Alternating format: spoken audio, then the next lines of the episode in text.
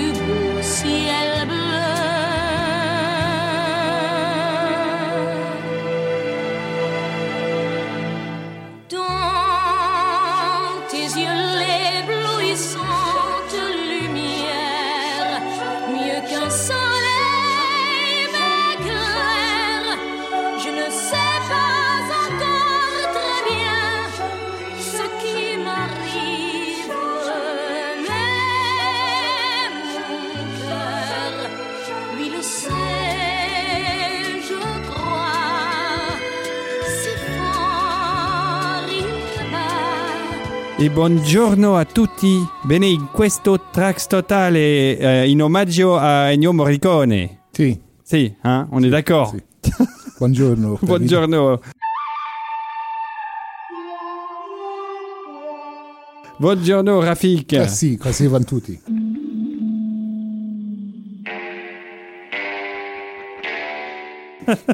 Buongiorno Olivier. Si, buongiorno.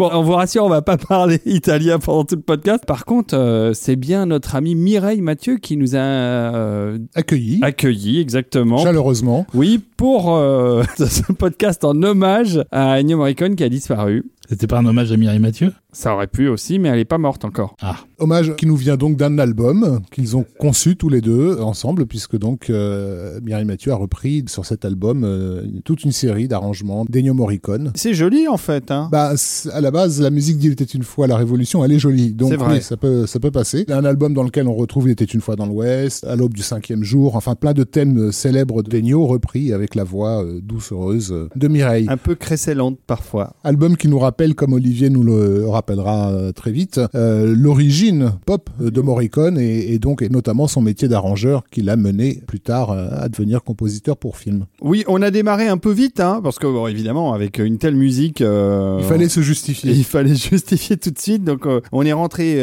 tout de suite dans le sujet. Mais avant ça, on voudrait quand même de concert remercier les tipeurs qui continuent à tiper. Merci les tipeurs. et, et ils ont bien du courage parce que c'est vrai que je ne suis pas hyper productif en ce moment sur les montages audio, mais Olivier, lui, est très productif, heureusement. Donc grâce à lui, vous avez eu ce premier épisode sur la musique de Polar euh, français qui a reçu euh, un accueil extrêmement chaleureux de la part de nos tipeurs et qui sera bientôt proposé à tous nos éditeurs, évidemment. Mais l'exclusivité en est réservée à nos chers tipeurs euh, qui sont de plus en plus nombreux et on vous remercie de votre fidélité et de votre patience qui sera un jour de toute façon récompensée, ça c'est sûr. Et, et Rafik, tout va bien? Écoute, euh, tout va bien, les temps sont durs, les bites sont molles, les femmes se plaignent, mais sinon tout va bien. Je remercie aussi les tipeurs, j'ai l'impression de le faire assez régulièrement, mais il est important de préciser que si on peut s'autoriser à enchaîner les épisodes comme on l'a fait ces derniers temps, c'est aussi parce qu'on a la garantie d'un corpus de gens qui nous attendent et, Et qui nous écoutent avec attention. écoutent, et, et ça nous fait plaisir. Donc, Exactement. euh, tipez, tipez, euh, il y en aura que du bon. voilà. Et alors, on blague, mais euh, en fait, on est quand même très triste, Mais oui. puisqu'évidemment, on fait cette émission spéciale, puisqu'on a perdu Ennio Morricone euh, ce lundi. Là, on est le vendredi. Voilà, c'est ça, c'est ça. On a, on a monté euh, ce, ce rendez-vous pour enregistrer cette émission en, en très peu de temps parce qu'il a fallu à Olivier débroussailler les à peu près euh, 500 euh, albums qui sont chez toi pour retrouver une sélection à peu près équilibrée. C'est ça, c'est ça. Moi, j'ai compté sur mon disque dur, j'ai 8500 titres d'Ennio Morricone, de pistes individuelles. Donc, ça, Ça fait beaucoup. Ça fait beaucoup. Donc, évidemment, on a fait une sélection extrêmement partielle c'est-à-dire que pour faire quelque chose de représentatif sur Morricone, il faudrait euh, une centaine de titres. On en a beaucoup moins. Une centaine, ça ferait 7 ou 8 émissions. Donc, euh, ouais, non, c'est peut-être. On n'a pas le temps pour l'instant. On y reviendra. euh, Bah, forcément. Il y a une œuvre gigantesque à explorer, mais déjà, il fallait un peu marquer le coup et vous parler de quelques titres qu'on a choisis. Comme vous l'aviez fait d'ailleurs très justement avec Kirk Douglas tous les deux, Rafik et toi, vous vous êtes entendus parce que alors moi je dois humblement l'avouer, je connais évidemment Morricone de nom, j'ai entendu sa musique au travers de nombreux films, mais je ne suis pas un spécialiste de l'œuvre. Je n'ai pas énormément écouté euh, les albums de Morricone, mais toi Rafik et toi Olivier évidemment, vous êtes beaucoup plus euh, aguerris euh, sur le sujet. En fait, surtout Olivier, pour le coup, moi je suis indirectement spécialiste. Et tout de suite mon coming out. Hein, J'ai jamais été un grand fan de, pareil. Morricone, pour des raisons d'ailleurs qu'on prendra peut-être le temps d'expliquer, qui sont qui ont trait justement au caractère très pop en fait et de ses compositions. C'est pas un compositeur pour film qui se focalise sur le tempo du film lui-même. Hein. Il a plutôt tendance à composer des ce que j'appelle moi des chansons euh, musicales, c'est-à-dire des pistes qui fonctionnent parce que émotionnellement elles sont en rapport avec l'intrigue mais- et qui s'écoutent très bien hors du film. Il y a des Morricone que j'écoute euh, très agréablement, mais je l'écoute pas comme de la musique de film. Bon, je, je suis pas totalement d'accord avec cette vision de, de Rafik, mais on va être euh, amené à en reparler un petit peu plus tard. Donc pas forcément un fan fan, euh, mais un énorme respect pour le monsieur et sa carrière absolument euh, stupéfiante et, et sa capacité à sortir tout le temps, tout le temps des thèmes à un point où, enfin, euh, c'est un puissant fond quoi de, de thèmes nouveaux. Mais ce qui est intéressant avec euh, avec Morricone et ce que j'ai pu vivre dans ma carrière de vendeur, quand je bossais à la Fnac, j'avais un énorme rayon Morricone qui devait faire, euh, je crois, sept rangées, euh, quelque chose comme ça. Donc euh, ce qui est rigolo, c'est que je pouvais pas mettre tous les disques disponibles dans ce rayon. Donc je mettais en, priorité les, les disques qui me semblaient rares en fait. D'ailleurs, si tu cherchais Il était une fois dans l'Ouest, tu le trouvais pas dans mon rayon, il était rangé ailleurs. Mais parce que je préférais dire aux gens, j'ai aussi les raretés, donc soyez rassurés, vous allez avoir les incorruptibles facilement aussi. Mais ce qui était intéressant chez les collectionneurs de musique de film, et c'est quelque chose qu'Olivier m'a rappelé l'autre jour, c'est qu'il y a donc les bofophiles et il y a les morriconiens. C'est presque une espèce à part en fait. Morricone a produit tellement dans sa carrière qu'on peut très bien être un collectionneur de Morricone et ne pas et ne jamais euh, aller voir ailleurs en fait tellement il y a de choses à découvrir euh, dans, dans, dans sa carrière Et surtout qu'il y a eu X versions de, de chaque score, euh, chaque album, euh, qui a été réédité un nombre incroyable de fois avec des pistes additionnelles. C'est pas les mêmes versions partout, euh, plus les 45 tours, plus tout ça. C'est quelqu'un qui a vendu plus de disques, je pense, euh, en tant que compositeur de musique de film que n'importe qui d'autre, puisque je crois que le chiffre euh, arrêté, c'est c'est dans les 70 millions d'albums vendus, dont euh, pour certaines partitions comme Le Bon, la Beauté, le Truand, euh, entre 1,5 et 3 millions de ventes en France. Ouais, c'est gigantesque. Oui, C'est, je veux dire, ça, ça atteint les niveaux de Johnny Hallyday, de Johnny donc Hallyday, euh, ouais, ouais. c'est, c'est, euh, c'est, c'est carrément inédit euh, depuis d'ailleurs. Même si euh, des scores comme Star Wars ou Titanic ont fait des cartons de vente, ça reste quand même loin derrière les chiffres de vente de, de Morricone.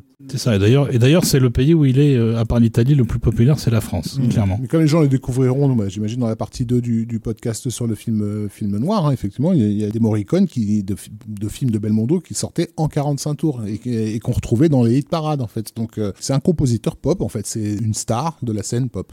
On le fait pas d'habitude, mais, mais je vais citer les grands auteurs. En l'occurrence, euh, euh, mon ami Arnaud Bordas qui a, qui a publié euh, sa réaction à la disparition de Morricone le, le, le 6 de ce mois en disant aujourd'hui c'est comme si on avait coupé le son du cinéma. Je trouve que ça résume bien. Mais euh, Ernest Bordeaux a toujours eu une âme de poète, ça, on est d'accord. Ernest Bordeaux ne peut pas se déplacer dans la rue ou chez lui sans qu'on entende du Morricone en fait, même s'il n'y a aucun disque qui passe à ce moment-là, mais, mais c'est c'est le sentiment qu'il donne quand, il- quand il se déplace. Son déplacement, Voilà, c'est ouais. ça, est très Morriconesque, on est d'accord. Et d'ailleurs, on va lui dédier une des pistes qu'il reconnaîtra Il certainement. reconnaîtra bien sûr. On va peut-être commencer euh, cette écoute musicale. Explique Rafik, parce qu'on va écouter deux morceaux en fait. On a parlé de New Morricone dans notre podcast consacré au western, comment pouvait-il en être autrement Et à cette occasion, j'ai dit une bêtise. Oh, ça m'étonne de Oui, toi, ça- mais ça arrive incroyable. rarement, mais ça arrive. J'étais mal renseigné et j'ai pris la peine d'aller me, renseigner. Mais donc je disais que on avait passé un morceau d'une bande-annonce de film mise en musique par Morricone et j'avais dit que c'était en écoutant ça que Sergio Leone l'avait engagé sur euh, pour une poignée de dollars, ce qui est faux puisque en fait euh, Leone, euh, lorsqu'il a entendu les démos, euh, n'a pas du tout aimé ce qu'on lui faisait entendre parce qu'il a convaincu que, Morricone et lui allaient faire du, bon boulot et, atteindre ce qu'il voulait. C'est une chanson en fait et c'est une chanson qui s'appelle Pastures of Plenty qui donc est à l'origine un titre de Woody Guthrie. Ça n'a pas grand-chose de Ça Morriconesque. n'a pas grand chose de Morriconesque, on est bien d'accord, mais on, on prend la peine de l'écouter justement pour voir à quel point ça n'est pas Morriconesque. Some mighty hard road that my poor hand has hold. My poor feet has traveled a hot, dusty road.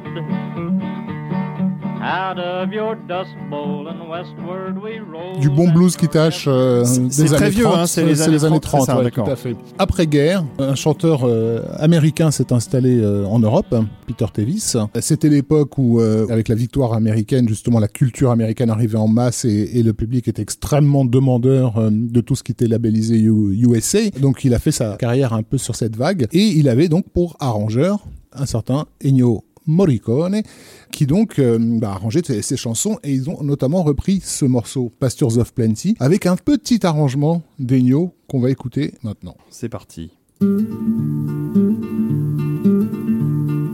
It's a mighty hard road that these poor hands have hoed. My poor feet has traveled the hot, dusty road. Out of your dust bowl and westward we rode through deserts so hot and mountains so cold. Well, I've wandered all over your green growing land. And wherever your crops are, I'll lend you my hand. On the edge of your cities, you'll see me, and then I come with the dust and I'm gone with the wind. Alors en fait c'est clair, c'est très clair. On entend parfaitement euh, le son euh, de... Ah bah c'est le thème de Pour une poignée de dollars, C'est ça. euh, pratiquement déjà fini, oui. Voilà, faut juste enlever la voix en fait. Mm.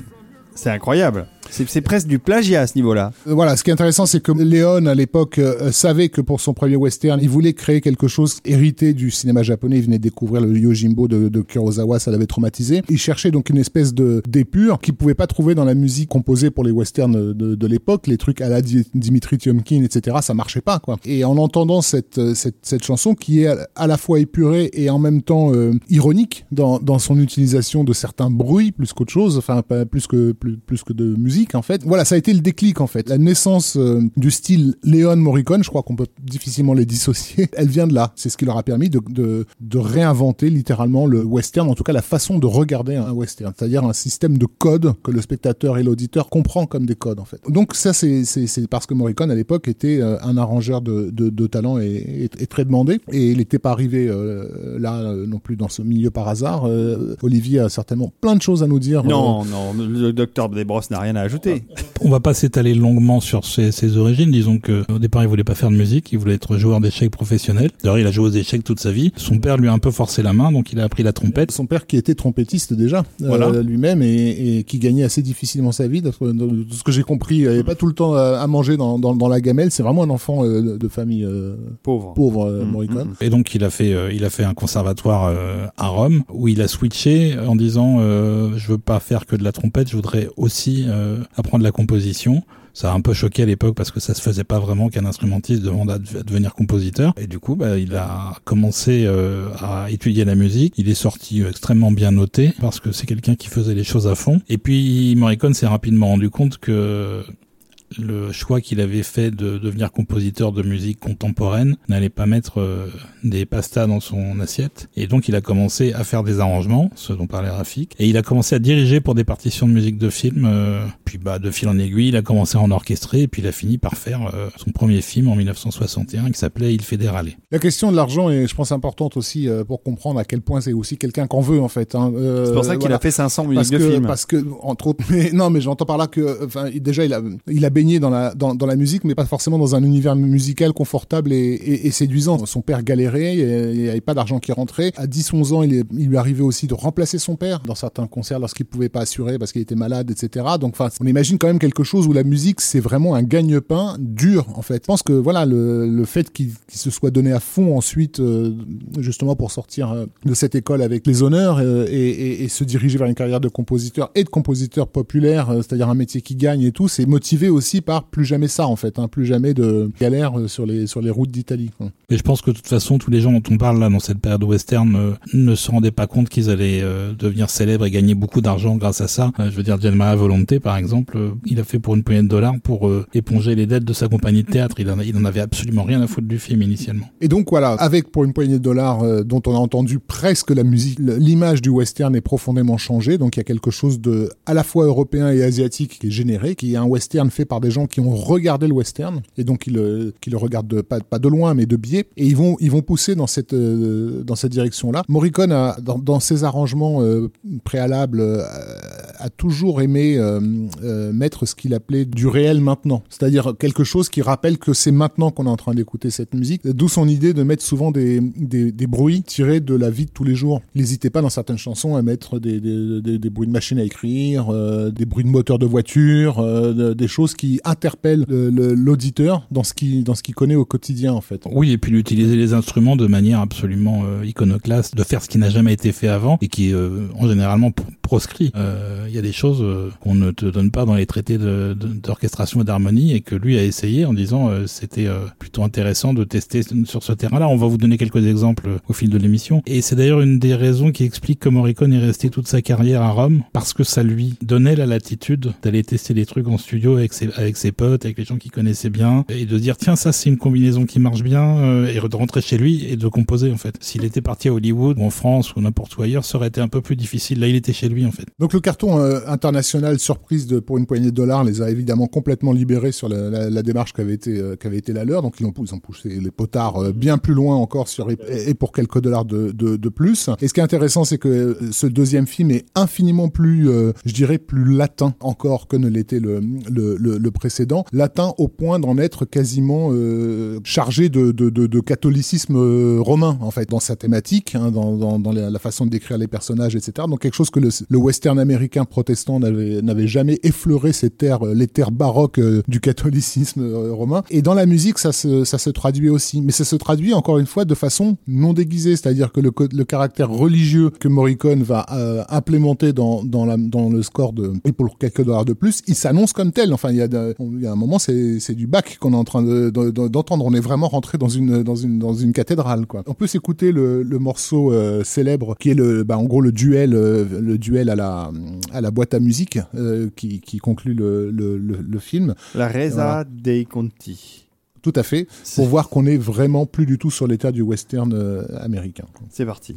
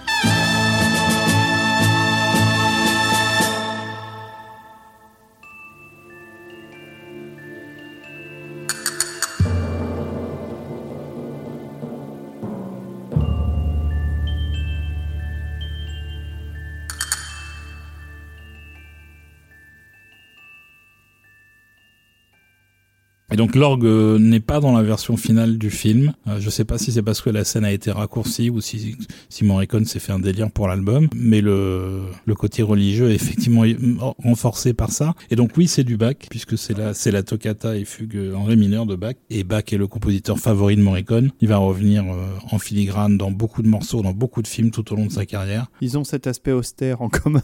Pas vraiment. euh, Ah, c'est pas austère. C'est pas austère, Morricone. non. non, non, je parle de la- l'aspect euh, extérieur. Ah oui, le, Le, le- le mec, il souriait pas souvent quand le- même. Morricone, il est plus expert comptable que, que C'est Bach ça, quand même. c'est ça. C'est clair que si on se base sur le physique de Morricone, on peut pas imaginer à quel point il a un humour euh, ravageur, euh, une ironie grinçante et que on en profite à mort dans sa musique. Mais en le voyant, on n'avait pas l'impression que c'était quelqu'un de rigolo dans la vie. D'ailleurs, on peut, on peut juste signaler ici qu'il a laissé une magnifique lettre euh, avant de mourir à, à sa famille, ses amis et surtout à sa femme qu'il adorait et qui regrette de devoir laisser, euh, de, de l'abandonner pour, pour disparaître. Et c'est une lettre que vous pouvez lire euh, si vous cherchez sur le net. Euh, Vous verrez, c'est une très belle lettre. Tout à fait. Et, euh, et sa femme était partie prenante dans ses compositions. Ils se sont rencontrés quand même en 1950. Ils sont restés ensemble pendant 70 ans. Et c'était la seule personne qui était autorisée à rentrer dans son bureau pendant qu'il composait. Et il lui faisait écouter ses thèmes, ce qu'il avait envisagé pour tel ou tel film. Et c'est elle qui lui disait ça, tu vires, ça, tu gardes. C'était son filtre en fait. Donc euh, c'est une vraie, une vraie collaboration discrète, pas sous le feu des projecteurs, mais qui a peut-être influencé toute sa carrière. On ne saura jamais finalement. Donc ce qui est intéressant avec le morceau qu'on vient d'écouter, c'est que c'est à la fois une musique intradiégétique qui au fil de l'avancée de la séquence, devient extradiégétique. Elle se met en retrait pour accompagner euh, la scène du duel, alors que initialement le, son du, du carillon, de la montre, est même deux fois à l'écran en fait. Et, et porté par les personnages, oui. Et donc Léon, euh, évidemment, est plus que jamais ravi de, de ce que Morricone a produit. Et c'est à ce moment-là qu'il di- qu'il dira que euh, il préférait remplacer les mauvais dialogues par la musique de Morricone, qui devenait par essence son premier scénariste. Tout à fait. On peut difficilement les, les séparer l'un et l'autre sur euh, sur euh, sur ces sur ces films-là. Au succès dément des films répond le succès dément des disques. C'est un vrai couple cinéaste-musicien, Clairement, très comme euh, clairement. il y a William Spielberg. Ouais, euh, euh, encore plus même, je dirais, parce que là, le grand public les a vraiment euh, identifiés tous les deux en même temps. Ils ont vu évidemment qu'il y avait ces westerns qui ressemblaient à rien de, de, de, de connu, et la musique en était le témoignage. La, la- la musique de Morricone, elle témoigne de, la, de, ce qui est nouveau dans, ce western, qu'on peut euh, rapprocher du, de l'arrivée euh, progressive peut-être du pop art ou quelque chose comme ça. En tout cas, euh, toujours cette idée de, ce sont des films qui, qui regardent des films, et là c'est une musique qui a écouté de la musique de film en fait, euh, et, et qui la commente pre- presque. Oui, et, et d'ailleurs, c'est le premier effet Morricone, c'est-à-dire que dès pour une poignée de dollars, et encore plus à partir du second, parce que c'est l'année d'après, tous les autres compositeurs qui font du western spaghetti, et Dieu sait qu'il y en a, puisqu'ils ont quand même produit euh, plus de 300 films en 10 ans, tous commencent à copier Morricone. Mm. Alors qu'avant, tous les scores de western spaghetti, puisque le genre existait déjà, singeaient simplement les Américains, et d'ailleurs, les, les deux premiers efforts de Morricone, et en particulier le tout premier qui s'appelle Duele nel Texas était euh, du sous Dimitri Tiomkin et d'ailleurs Léon quand il a vu Morricone la première fois pour l'embaucher sur pour une poignée de dollars lui a fait remarquer en disant c'est de la merde ce que t'as fait c'est du sous Tiomkin ça n'a aucun intérêt et Morricone a dit euh, oui je suis d'accord mais c'est ce qu'on m'avait c'est demandé ça, c'est ce qu'on m'a demandé. ouais. Voilà. et là, il est tombé sur un réalisateur qui lui a dit "Vas-y, c'est open bar, fais quelque chose qui n'a jamais été fait avant, et je ne te mettrai aucun aucun bâton dans les roues." Ça a littéralement été la naissance de Morricone en l'espace d'un film. C'est effectivement donc euh, la naissance des deux, donc enfin vraiment l'é- l'émergence, l'émergence des deux et le film qui marque le saut de leur Ouais, triomphe. ça va enfoncer le clou. voilà, c'est ça. Mais, mais c'est ça va creuser la tombe. Évidemment, euh, le bon, la brute et le, le truand qui a, à tout point de vue au niveau euh, de mise en scène stylistique, etc., est, est- est complètement assumé comme on a créé quelque chose. On a inventé un, un genre euh, cinématographique qui n'est voilà pour fêter ça, je dirais presque pour euh, pour euh, pour se remercier l'un l'autre. Ils vont s'offrir des scènes qui sont presque des scènes conçues exclusivement pour la musique. Euh, et donc on a dans dans le bon la brute et le truand un arrêt euh, de 3 minutes 30, je sais plus. C'est ça, enfin, 3 voilà. minutes 30. 3 minutes 30, qui n'a vraiment été conçu que pour entendre la musique euh, qui est donc la fameuse scène où Tuco découvre le, cimetière qu'on cherche depuis, de- depuis le début de, cette épopée. Et là, c'est, euh, bah vas-y, lâche-toi. Euh, va courir entre les tombes et Morricone va nous mettre en musique tout ce qui se passe à ce moment-là dans, dans sa tête et dans son cœur et que le spectateur partage évidemment avec lui. C'est un moment de suspension stupéfiant pour le spectateur qui découvre le film en salle à l'époque. C'est clair.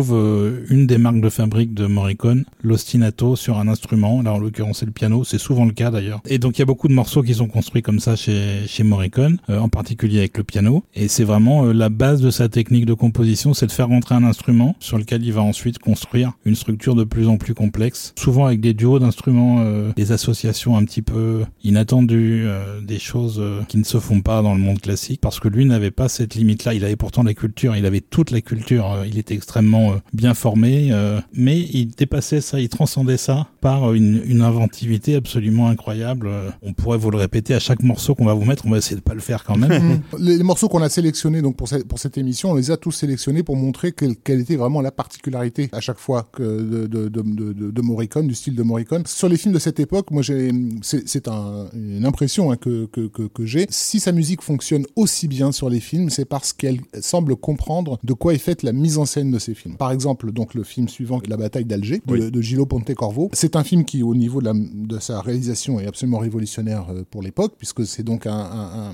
film de fiction qui est tourné comme s'il était pris sur le vif. Donc on a presque l'impression d'être sur place et que personne ne joue et qu'il n'y a pas d'acteur. euh, voilà, c'est donc un film qui raconte euh, les débuts du soulèvement euh, du soulèvement algérien et comment l'armée française va essayer de gérer ça, bien sûr à travers la torture, mais aussi en surveillant la Casbah, etc. Bon, j'ai évidemment vous vous en doutez un, lien particulier avec ce film. Je suis né à, Alger, connais ces décors, je connais ces personnes. Les terroristes qu'on peut voir dans, dans, le film, ben, mes parents les fréquentaient, donc c'était un peu, euh, je dis terroristes avec des guillemets parce qu'évidemment, bah, après guerre, ils étaient considérés comme des héros nationaux. Pour quelqu'un qui a vécu là-bas dans les années euh, 70, je peux vous garantir qu'il est d'une véracité euh, absolument démentielle, quoi. Et c'est dû à sa mise en scène, euh, qui a fait école, puisqu'on retrouve euh, certaines de techniques de, mise en scène de Pontecorvo jusque dans le Die Hard 3 de, de, John McTiernan, en fait. Hein. C'est une façon très savante de mettre en scène le chaos, en fait, et de filmer le, de filmer le, le chaos. Et ce côté un peu, euh, un peu reportage, un peu euh, urgent, euh, la musique de Morricone le traduit de façon vraiment idéale, avec cette espèce de petite marche militaire. De, on a l'impression presque que les musiciens sont en train de courir Au côté du au, au caméraman. côté du caméraman, Ouais. voilà, parce qu'ils n'ont pas le temps de faire beau. Euh, il faut aller vite, il faut aller directement à l'essentiel. Et je pense qu'ils comprenaient ça intuitivement quand quand ils quand ils composaient pour un film. Oui, et puis il avait pas peur d'utiliser des techniques euh, bruitistes, les techniques dodécaphoniques, etc. Euh, il se préoccupait pas à cette époque-là de la manière dont le public allait ressentir euh, la musique qu'il leur proposait. L'idée c'était d'accompagner le film. Alors que paradoxalement, Morricone euh, composait beaucoup avant le tournage ou pendant le tournage, sans voir d'image du film. C'est d'ailleurs le modus operandi qu'il avait avec Léon, c'est-à-dire que la plupart des thèmes étaient écrits et enregistrés déjà avant que le, le film soit tourné, puisque la musique était diffusée sur le plateau. Mais malgré ça, sa musique est toujours parfaitement en, phase après le, avec le film. Évidemment des, des phases de composition sur le montage final pour certaines séquences. Puis c'est quelque chose euh, qu'il fera de moins en moins avec les décennies qui passent, mais à l'époque il était encore assez euh, conciliant, on va dire. On écoute la bataille d'Alger? On écoute la bataille. ouais, d'Alger. euh, Donc là, vous allez, là, vous suivez les soldats, les soldats français qui défoncent euh, les portes de la Casbah euh, à la recherche de, de ces fameux terroristes.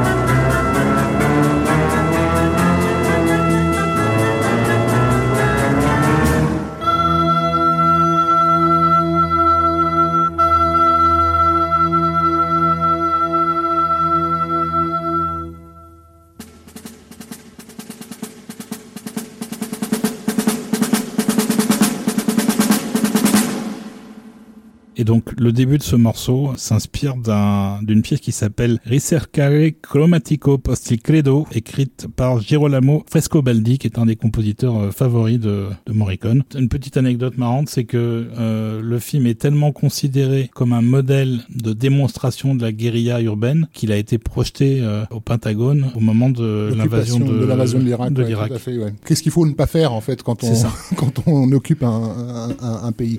C'est un film admirable euh, à plus d'un titre, La bataille d'Alger. Je, je le recommande vivement. Voilà, il a été d'ailleurs tout de suite reconnu, il a eu des prix tout de suite. Mm. euh, et, Sauf, euh, sauf en France où on voulait pas que ça sorte. ah ben, en, en France, en France, il a été interdit pendant 5 ans. Quand Ouais, même. ouais. Ça a bien contribué aussi à la réputation de Morricone euh, au moment où il commençait déjà à cartonner avec Léon en parallèle. Ok. Et sur quoi enchaînons-nous, chers amis? Donc le film s'appelle euh, en italien Uccellacci et Uccellini, Des oiseaux petits et gros. qui est un film de Pasolini. De Pier Paolo Pasolini avec l'ultra célèbre en Italie Toto qu'on connaît assez mal en, France en, fin- de compte parce que ces films euh, ont été très rarement diffusés euh, chez nous. Voilà non mais en fait Toto c'est un, comique un comique euh, italien donc ultra populaire et en même temps assez étrange pour pour nous français parce que son énorme popularité l'empêchait pas de, de, de, faire des films incroyablement virulents quant au pouvoir en place. hein. Une- vraiment une, euh, un agitateur politique euh, remarqué. Enfin, tu bosses pas avec Pasolini quand t'es pas un, un agitateur euh, pol- politique. Et euh, des oiseaux petits et gros, en fait, c'est une histoire de deux frères franciscains en fait qui essaient de, de concilier euh, riches et pauvres. Et à travers eux, il y a tout un discours marxiste explicite hein, qui est euh, qui est développé dans le film. Je crois que c'est un c'est un corbeau qui raconte cette histoire. Donc c'est un- le, le corbeau euh, se présente comme intellectuel dès le début du film. C'est c'est de l'humour un peu euh, pré Charlie Hebdo quelque part, on va dire, Harakiri, et c'est assez indescriptible. Il faut il faut il faut le voir. Mais en tout cas, comme d'habitude, Morricone comprend très vite qu'il va lui falloir être euh, désolé, j'utilise tout le temps les mêmes termes, hein, mais euh, réflexif, euh, postmoderne. Enfin, mettez ce que vous voulez. C'est-à-dire que sa musique, elle va aussi commenter, rajouter une couche de commentaires sur un film qui est déjà lui-même un, un, un commentaire. Voilà, à la façon de ce qu'avait fait Godard trois ans avant sur Le Mépris, c'est-à-dire de faire un générique entre guillemets parlé. Parce que Godard a toujours d'excellentes idées. Euh, non, mais c'est vrai, il a, Godard a, a eu des, dans sa carrière d'excellentes Ah, idées qu'il a toujours exécutées de la façon la plus chiante possible. Mais ce qui est bien, c'est qu'une fois que l'idée est, est en l'air, quelqu'un peut la reprendre pour en faire un truc chouette. Voilà, et c'est ce qu'a fait Pasolini, qui un jour a débarqué chez Morricone après avoir euh, écrit le texte du générique en lui disant on va faire une chanson avec ça. Et donc le générique est chanté. Alfredo Bini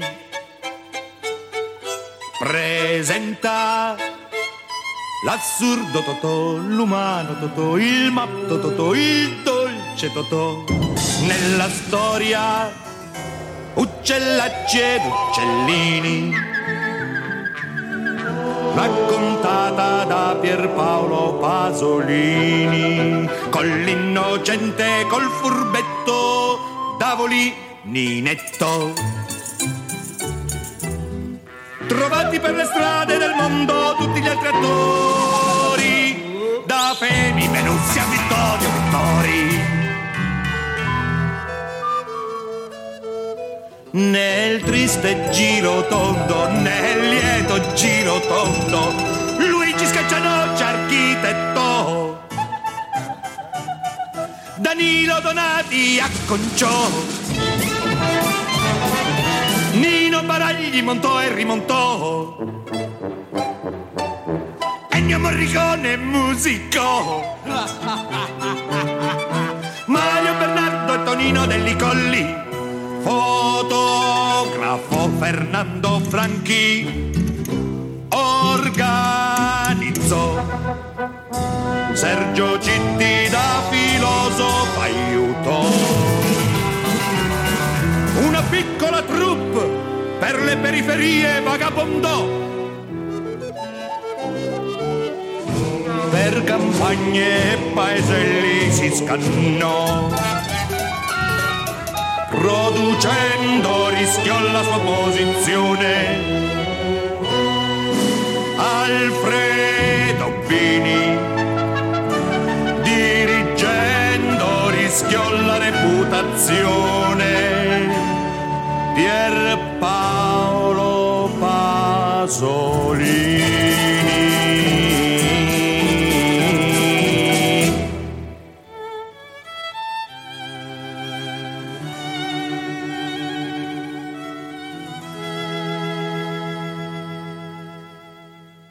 Voilà, et on a dans le générique euh, un résumé de toutes les idées musicales du film. C'est littéralement un concentré. C'est chanté par Domenico Modugno et c'est évidemment une idée de Morricone de, euh, au moment où son nom est cité, de rajouter derrière le le mec qui se marre. C'est de l'autocritique à la limite. Oui, c'est presque de l'autocritique, mais pour une comédie qui elle-même se lie à plusieurs couches et à, à, à plusieurs, euh, à plusieurs degrés. Euh, Tous ces films que vous avez cités de l'époque, on peut les retrouver facilement aujourd'hui ou c'est un peu compliqué? Le cinéma italien est pas si bien euh, exploité en fait. Hein, Ouais, Euh, surtout que celui-là n'est vraiment pas très connu. C'est Mm. pas le plus populaire des films de Pasolini, ni de Toto. ni de Toto, euh, qui est mort, je crois, juste l'année d'après. hein. C'était un de ses tout derniers travaux et euh, Faudra attendre presque un Danny Elfman du côté de voilà de, de- de- des États-Unis pour avoir ce, ce, ce, ce rapport très ironique à, à l'utilisation de la musique dans, dans, dans, dans un film. On revient au couple Léon Morricone euh, sur le film suivant, sur euh, le film de 1969. Et ça s'appelle. Je sais Il pas comment ça s'appelle. une fois dans l'Ouest, je Je crois.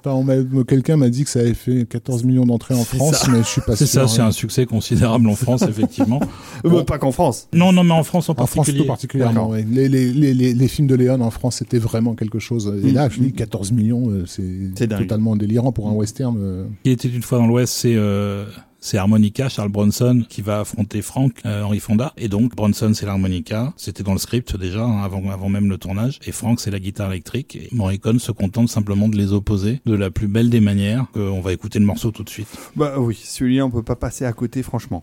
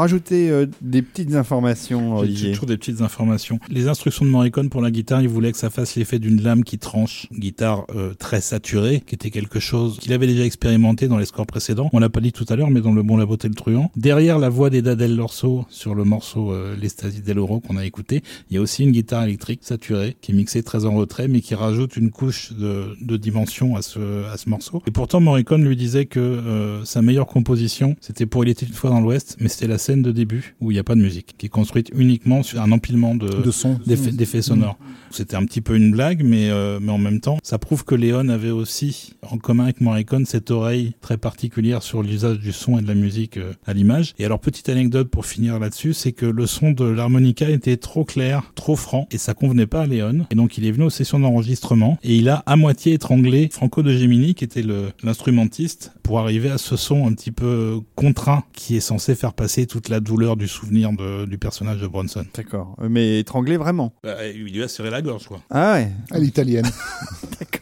Passons à 1970 avec un, un film alors très différent. un film Ernest Bordeauxesque. On rappelle que Ernest Bordeaux a, a- a comme euh, alias euh, Arnaud Bordas Arnaud dans la Bordas vie, ouais, tout à fait. vie. Un film de Sergio Solima qui appartient à un autre courant. Il y a le western spaghetti évidemment qui cartonne à l'époque, mais commence à cartonner ce qu'on va appeler le poliziotesco, donc le polar version euh, version italienne, enfin le polar à l'américaine version italienne, qui encore une fois va lui aussi être complètement différent de, de ce que les Américains fournissent à, à- à l'époque. Il va aller très très loin dans, dans ce qu'on pourrait appeler le, le nihilisme, presque pour certains films euh, un nihilisme d'extrême droite, même on peut dire euh, clairement, ce qui n'est pas le cas hein, de, de la cité de la, de, de la violence. Qui est un film de Sergio Solima, qui est un réalisateur qui n'a essentiellement fait que du film de genre, du polar, euh, du diallo, beaucoup de western spaghetti, mais qui est un réalisateur extrêmement politique et politisé. euh, Et tous ses films sont des discours. Et en plus, dans le cas de celui-ci, très stylisé aussi en termes de, mise en scène. Je précise que, à titre perso, je suis pas un grand fan du film, mais je trouve que son générique d'ouverture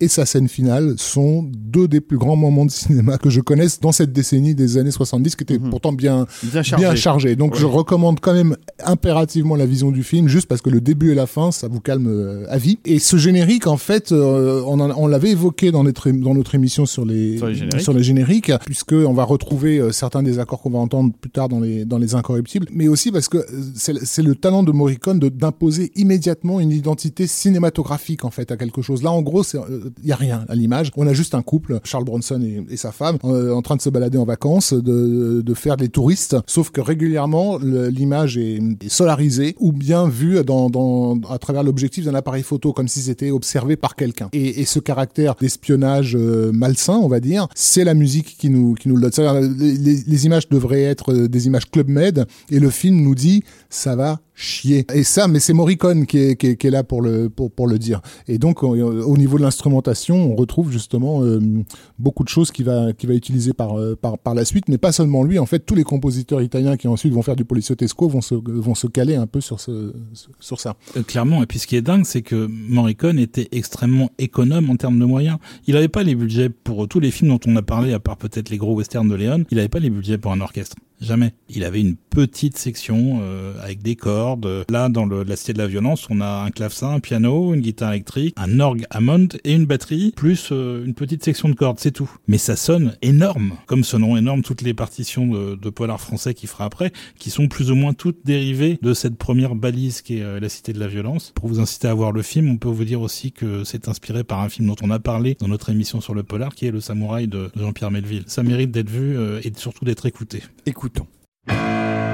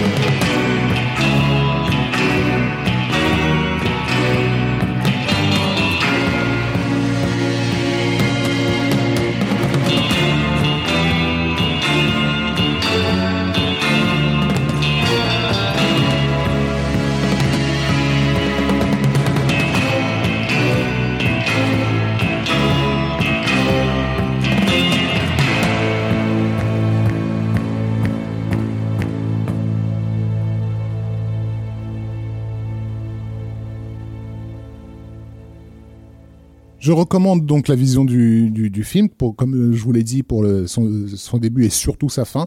Et impérativement, si vous pouvez, en version anglaise, parce qu'il y a plusieurs versions évidemment euh, du film, hein, comme c'est les films italiens de l'époque étaient euh, doublés, euh, enfin c'était tourné sans le son, on va dire, et après doublé. Je recommande la version américaine du film pour pouvoir vraiment profiter pleinement de la scène finale. Et ben on enchaîne, on enchaîne sur surprise, un film politique.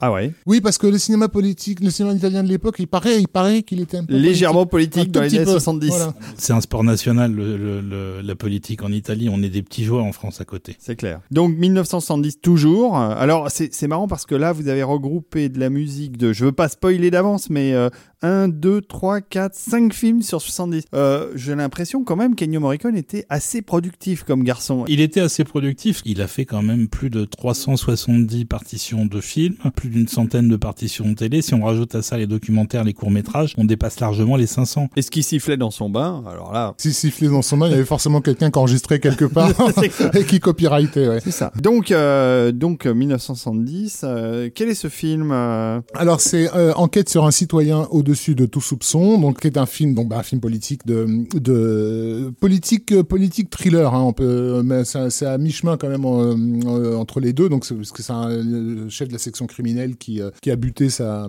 sa compagne, enfin sa, sa, sa maîtresse euh, au moment où, il change de poste et qui va se mettre en fait, au- qui va tenter d'orienter les enquêteurs sur lui. Enfin, euh, en gros manipuler euh, les services que de, au- que- de- dont il a la gestion en fait. C'est ça, en fait, laisser des indices qu'il ramène à lui Voilà. en découvrant que l'incompétence des mecs euh, fait qu'ils ne vont pas quand même arriver à l'identifier. C'est ça, parce que justement, il est de, de, de, de tous les suspects possibles, celui qui est au-dessus de tout soupçon. C'est un film à la mise en scène euh, très nerveuse. En gros, imaginez un film politique français, vous faites exactement l'inverse. Là, pour parler de la, de, de, de la, de, la, de la subversion et de la corruption au sein de la, de la société italienne, on va le faire comme si, euh, en fait, on était en train de faire un film d'action presque. C'est-à-dire que la caméra est très très près des comédiens, les suit régulièrement dans des travelling, euh, quand ils marchent dans les couloirs, il y a toujours quelque chose qui se passe à l'image. En fait, ça n'arrête presque presque jamais. Le mec parle beaucoup, c'est un politicien, il est extrêmement Volubile. volubile, voilà, tout à fait. Et en même temps, on sait que derrière cette façade qui se donne, cette façade, je dirais, médiatique, en fait, se cache un cerveau ultra calculateur, une machine euh, euh, très précise et, froide. Et c'est ce que la musique, en fait, met en valeur pour le spectateur. C'est ce caractère très calculé, très, euh, très rigoureux. Oui, et puis le côté très très ambigu du personnage, parce que c'est vraiment quelqu'un de- d'extrêmement trouble. La, musique est construite pourtant euh, innocemment en apparence sur une base de tango, qui rappelle un petit peu ce que Morricone avait fait sur le clan des Siciliens euh, l'année d'avant, et qui en fait est inspiré, encore une fois, d'une fugue de Bach en termes de structure. Si ce n'est que Morricone rajoute là-dessus euh, un piano désaccordé, une guimbarde qui est un instrument qu'on retrouve beaucoup à cette époque-là dans ses, dans musiques, et également dans le clan des Siciliens, et une mandoline pour un, résultat qui est entre la, entre la marche euh, grotesque et, et la musique de film euh, à suspense en fait. Mécanique, né- néanmoins, dans, dans, dans, dans sa rythmique. Mais il y a, y a toujours plus ou moins un côté mécanique. Euh, C'est pour ça qu'il y a beaucoup de marches d'ailleurs euh, dans les films de Morricone de cette époque-là. Mais il y a quelque chose de très très mécanique dans toutes ces comp- compositions pour ce cinéma italien euh, des années 70 qui est euh, assez sec, comme disait Rafik. Bon, on écoute ça alors parce que vous me l'avez bien vendu quand même.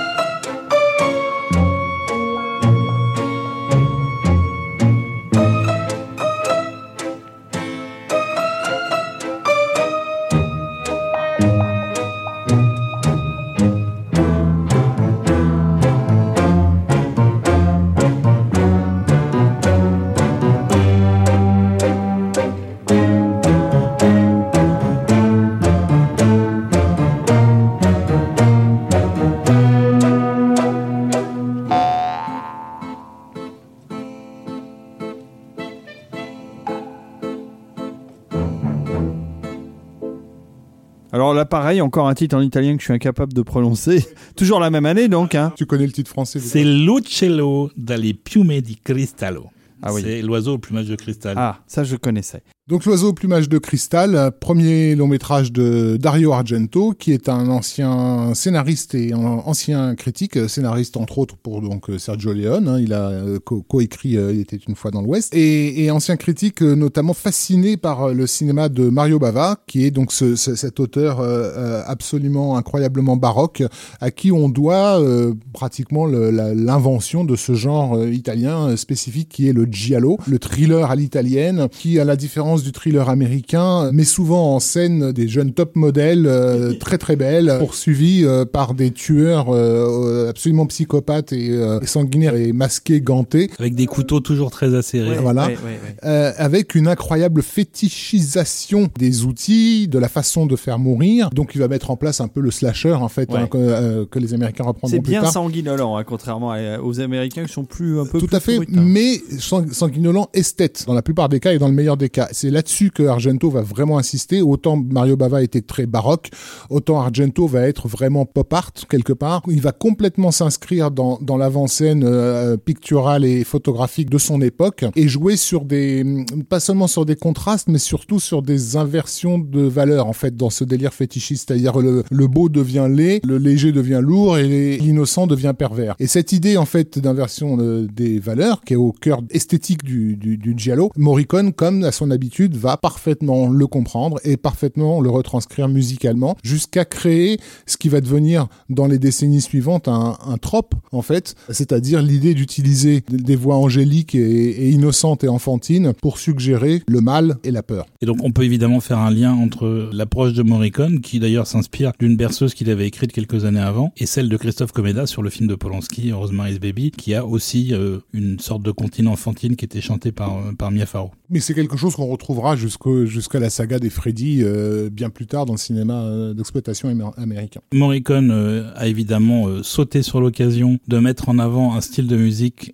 qui lui est cher, qui est la musique vraiment contemporaine, concrète, le dodécaphonisme cher à Schoenberg, etc. En se disant, je vais pouvoir apporter ça au public. Et après avoir fait trois films avec Argento, donc L'oiseau au plumage de cristal, Quatre mousses de velours gris et Le chat à neuf queues, Argento lui a fait un reproche, il lui a dit, mais tu m'as fait trois fois le même score. Morricone, il dit non, non, pas du tout. Et ils se sont pas vraiment compris, en fait, puisqu'Argento euh, avait du mal à faire la différence. C'est vrai que ce qu'on va écouter, c'est plutôt mélodieux et euh, même un peu pop. Le reste des scores des films est particulièrement ardu. Et Morricone s'est rendu compte, après coup, avec le recul, que sa tentative était pas très heureuse, dans le sens où le public ne pouvait pas répondre. La musique, la musique était trop hardcore, trop, euh, trop difficile d'accès sur des scènes qui sont en plus euh, également très perverses, très violentes et qui mettaient le public très mal à l'aise. Alors ça a un effet évidemment radical dans le d'une expérience cinématographique. Par contre, pour ce qui était d'introduire la musique moderne entre guillemets à un public moyen, c'était pas la bonne méthode et d'ailleurs il a changé son fusil d'épaule ensuite, toujours en faisant appel à ces techniques-là, euh, s'appuyait également sur euh, un côté un petit peu plus pop et un peu plus mélodique dans les partitions qui ont suivi euh, la trilogie d'Argento.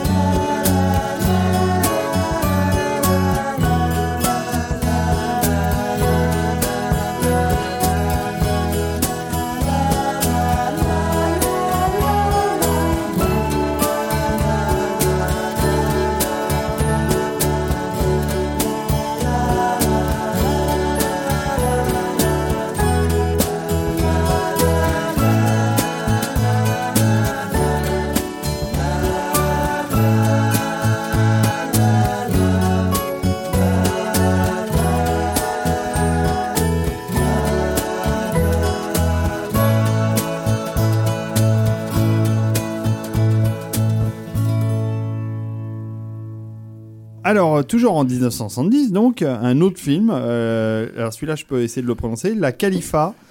Alors, c'est la, c'est la calife C'est la femme du calife? C'est ça, exactement. Exactement. Ah, tu vois? Ça a été traduit par euh, The Lady Caliph en anglais. Ok. Et donc c'est un film. Politique, Politique. c'est Ah. étonnant quand même. Très Alors étonnant. je, je pense que il faut préciser à ce stade-là que Morricone acceptait beaucoup de choses de ce qu'on lui proposait. Il dit qu'il a quand même refusé à peu près autant de films qu'il en a fait. Il se laissait séduire par les scripts et comme il avait une sensibilité politique plutôt à gauche, forcément, euh, on le retrouve beaucoup dans un cinéma qui en plus était dans la mouvance du cinéma innovant de, de, de l'époque en Italie. Donc là, voilà, c'est un film avec Romy Schneider. D'ailleurs, pour l'anecdote, euh, j'ai écouté les morceaux que Olivier a, a sélectionnés euh, en présence de ma compagne. Elle n'avait pas la moindre idée des films. Et à chaque fois, je lui demandais à- ce que, ce que lui suggérait la musique qu'elle entendait. Sur le morceau qui vient, elle a dit, ben, moi, tout ce que ça me suggère, c'est Romy Schneider. Alors qu'elle n'avait pas le titre de, du film. Donc il faut croire que Morricone a réussi à faire rentrer Romy Schneider dans son morceau. On ne sait pas comment. En tout cas, elle est là. Oui, mais par Euh, contre, elle t'a pas dit, euh, ça me fait penser à Hugo Tognazzi. Non. Et pourtant, il est là il, est, aussi. il est là aussi. Ça l'a pas fait penser à Alberto Bevilacqua, qui est le, le réalisateur de, de, de ce film, qui est donc euh, voilà l'histoire d'une femme dont le mari est tué en fait hein, pendant une, une grève, euh, c'est ça. hein. Et elle devient le symbole en fait de ce de, de ce mouvement de, de, de, de révolte, de ce conflit. Hmm. Et, et c'est parti pour la Khalifa.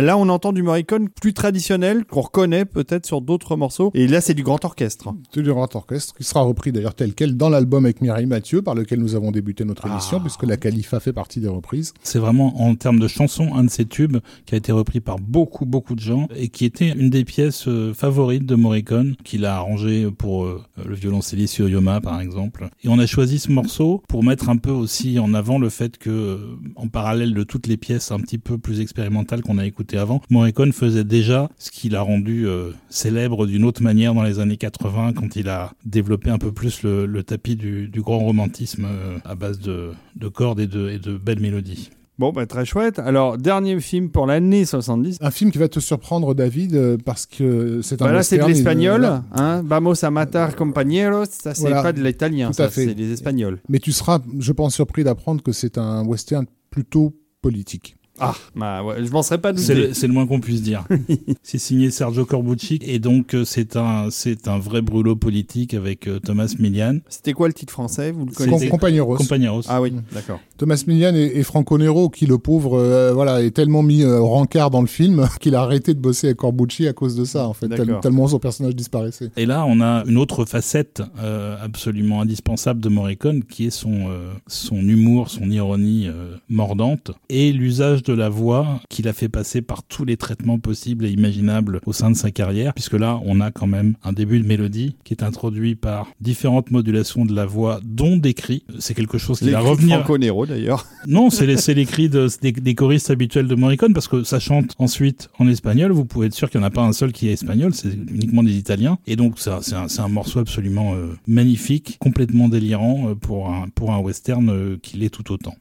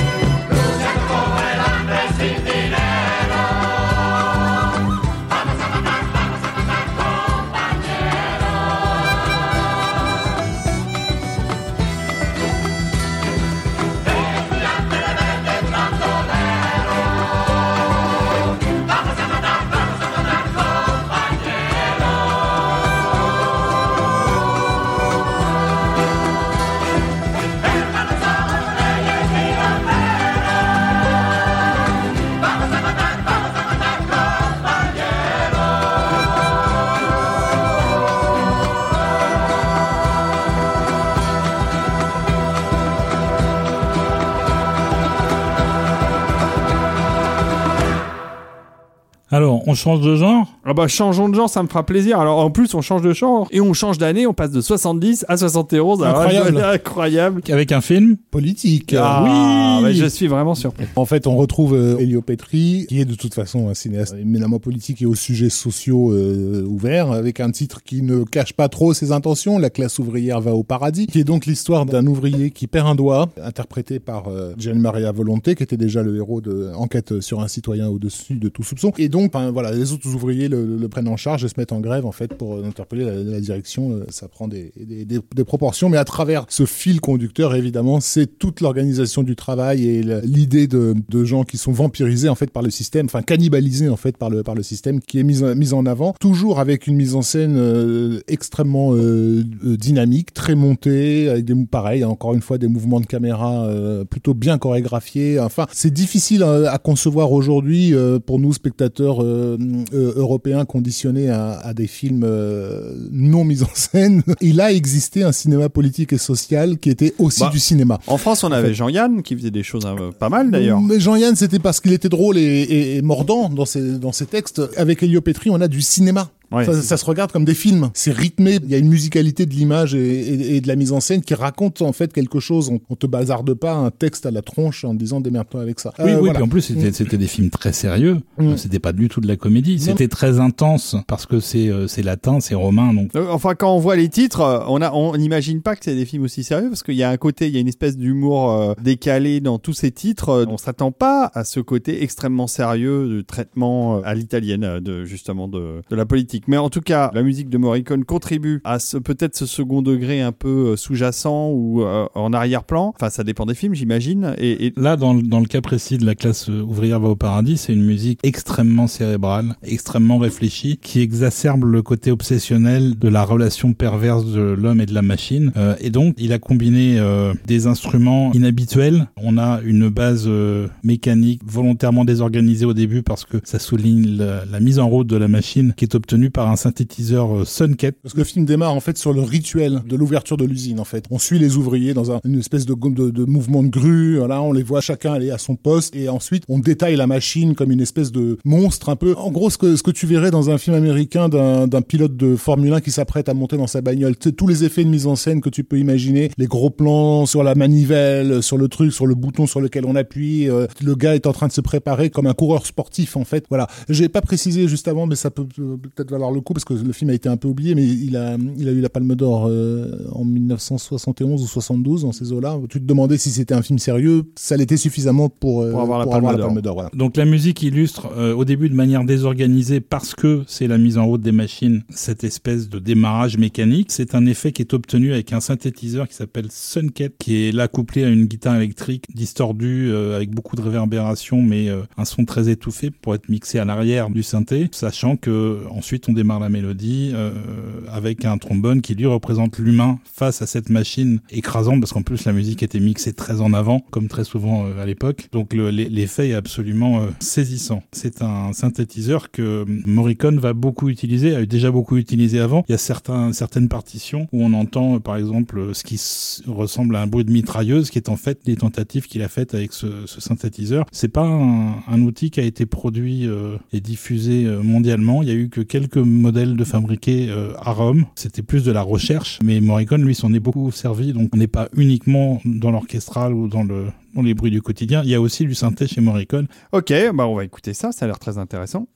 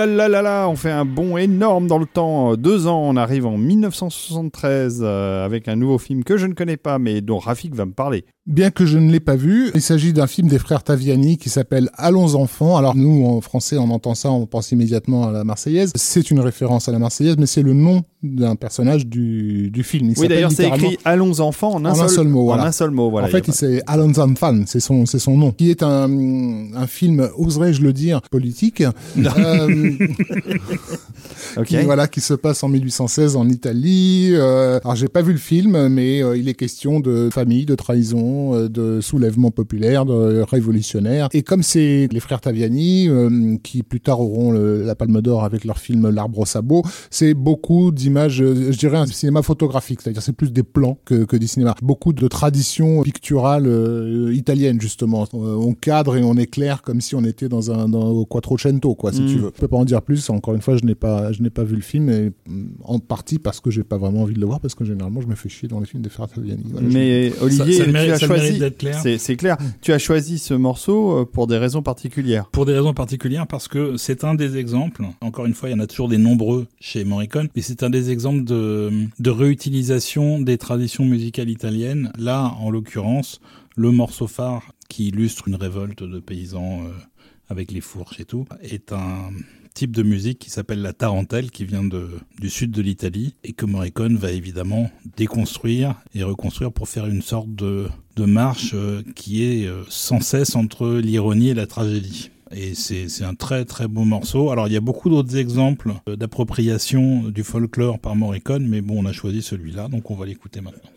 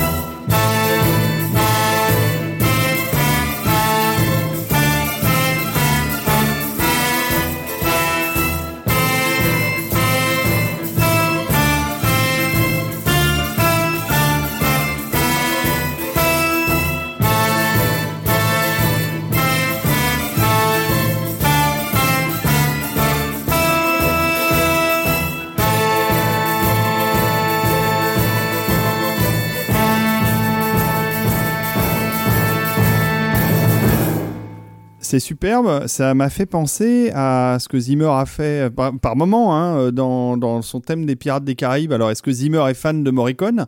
Oui, Zimmer est totalement fan de Morricone. Il a leur fait un hommage euh, dernièrement là, enfin, à la- à l'annonce de la mort. hein. Il a vraiment insisté dessus en mettant une photo de lui en compagnie de, de d'Ennio. Il, a une- il avait une admiration sans borne pour, euh, pour Ennio Morricone. Et entre autres, parce Mais que. clairement, dans cette tarentelle, il y a du. Clairement, mais entre autres parce que Enfin, Zimmer s'est inspiré, Entre autres parce que. Morricone parvenait à faire euh, euh, ce que ce que ce sur quoi tombe Zimmer difficilement, mais qui n'arrive pas vraiment à atteindre, qui est la musique en fait.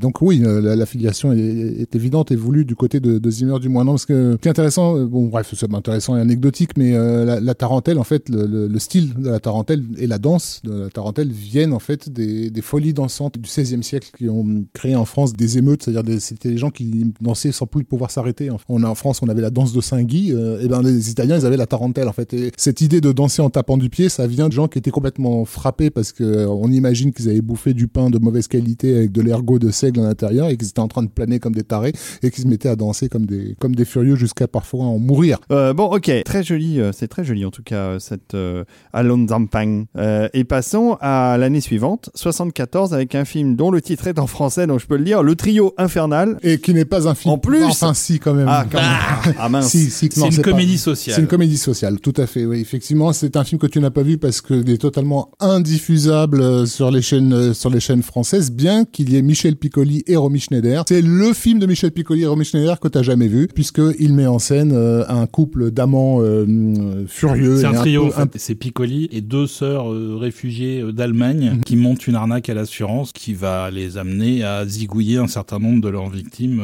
et à les, À les et découper- dis- et à les découper, découper les- en morceaux et à les dissoudre dans l'acide à les sulfurique. dissoudre dans l'acide sulfurique. Et donc ça se passe dans les années 20 ou 30, je sais plus, dans, ça. ce- dans, dans ces eaux-là. Et c'est une version presque, oui, gorasse de Beaumarchais, on va dire quoi.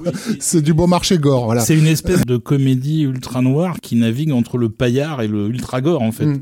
C'est le genre de film qui est improduisible aujourd'hui et euh, Il a un, un mini statut culte justement du fait qu'il soit aussi euh, aussi barré. Je dis, enfin, le, le- le tiers du film, c'est les deux amants qui découpent euh, des, des morceaux de, de leurs victimes et, et qui les balancent dans les bains d'acide. Entre deux, elle lui fait une, elle lui taille une pipe. En gros, hein, je. ouais, ouais. je mets Mais ça. c'est très bien vendu, hein. moi je moi j'aime bien. Hein, Et en voyant le film, la musique euh, n'aide pas à se placer puisqu'on ne sait jamais si on doit dire mon Dieu mais c'est horrible ou alors être pété de rire. Euh, Exactement. La musique joue, joue vraiment sur cet aspect comédie euh, cynique, euh, 70s à fond, euh, tout du long, et dès le générique de début, qui est, où elle est très choquante, hein, c'est l'ouverture du film en fait, la musique. Et Morricone euh, y est allé à fond. Alors il racontait euh, sur certains des films euh, avec certains des réalisateurs avec qui il a travaillé que euh, quand il y avait des scènes un peu coquines, il les enlevait et il se demandait mais pour qui ils me prennent? Est-ce qu'ils est-ce qu'ils pensent que je suis une sainte nitouche Et Morricone n'était pas une sainte nitouche. Et la preuve c'est que le Trio Infernal, il a ouvert toutes les vannes de un des plus gros délires musicaux de toute sa carrière. Et on va écouter ça tout de suite. C'est vraiment tentant.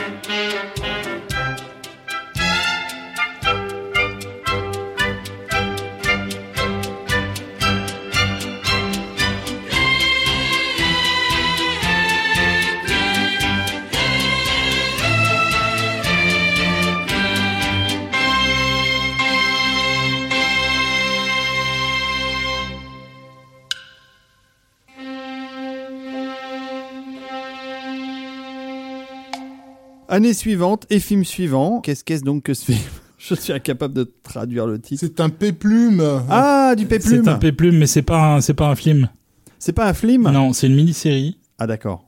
en 4 à 6 épisodes selon les diffusions, qui ensuite, deux ans après, a été remonté pour faire un long métrage pour une sortie cinéma. C'était avec Burt Lancaster. Bon, bah, ça raconte l'histoire de Moïse. Ça a été fait avec l'aval de- du pape, puisque le réalisateur et le scénariste l'avaient rencontré. Et du gouvernement israélien, j'imagine. Je sais pas. Vu qu'il est vaguement question de. Je, je sais pas, je, je pense, je pense que oui, puisqu'il y avait un compositeur additionnel sur certaines des musiques de source qui sont composées par Dove Seltzer de mémoire. Toujours est-il que euh, Morricone, encore une fois, a sorti euh, les grandes orgues de la musique euh, expérimentale. Il y a beaucoup de choses extrêmement dissonantes dans le score, mais on a deux thèmes. Le thème principal qui est un, thème très posé, très réflexif, très très beau. A un deuxième thème pour illustrer euh, le peuple élu, en fait, Oui, oui, l'espoir en fait, l'espoir de la terre d'Israël. Quand on entend le morceau, on a vraiment l'image d'un peuple qui est en train d'avancer et qui sait que quelque chose l'attend et ce quelque chose sera merveilleux, etc. Donc c'est évidemment la, la notion biblique d'Israël. Euh, je parle pas d'un lieu spécifique, de, voilà, mais l'idée que quelque chose existe pour nous quelque part. C'est un morceau euh, choral qui euh, bénéficie des effets du LSD. Il y a un côté très psychédélique et très pop. C'est quelque chose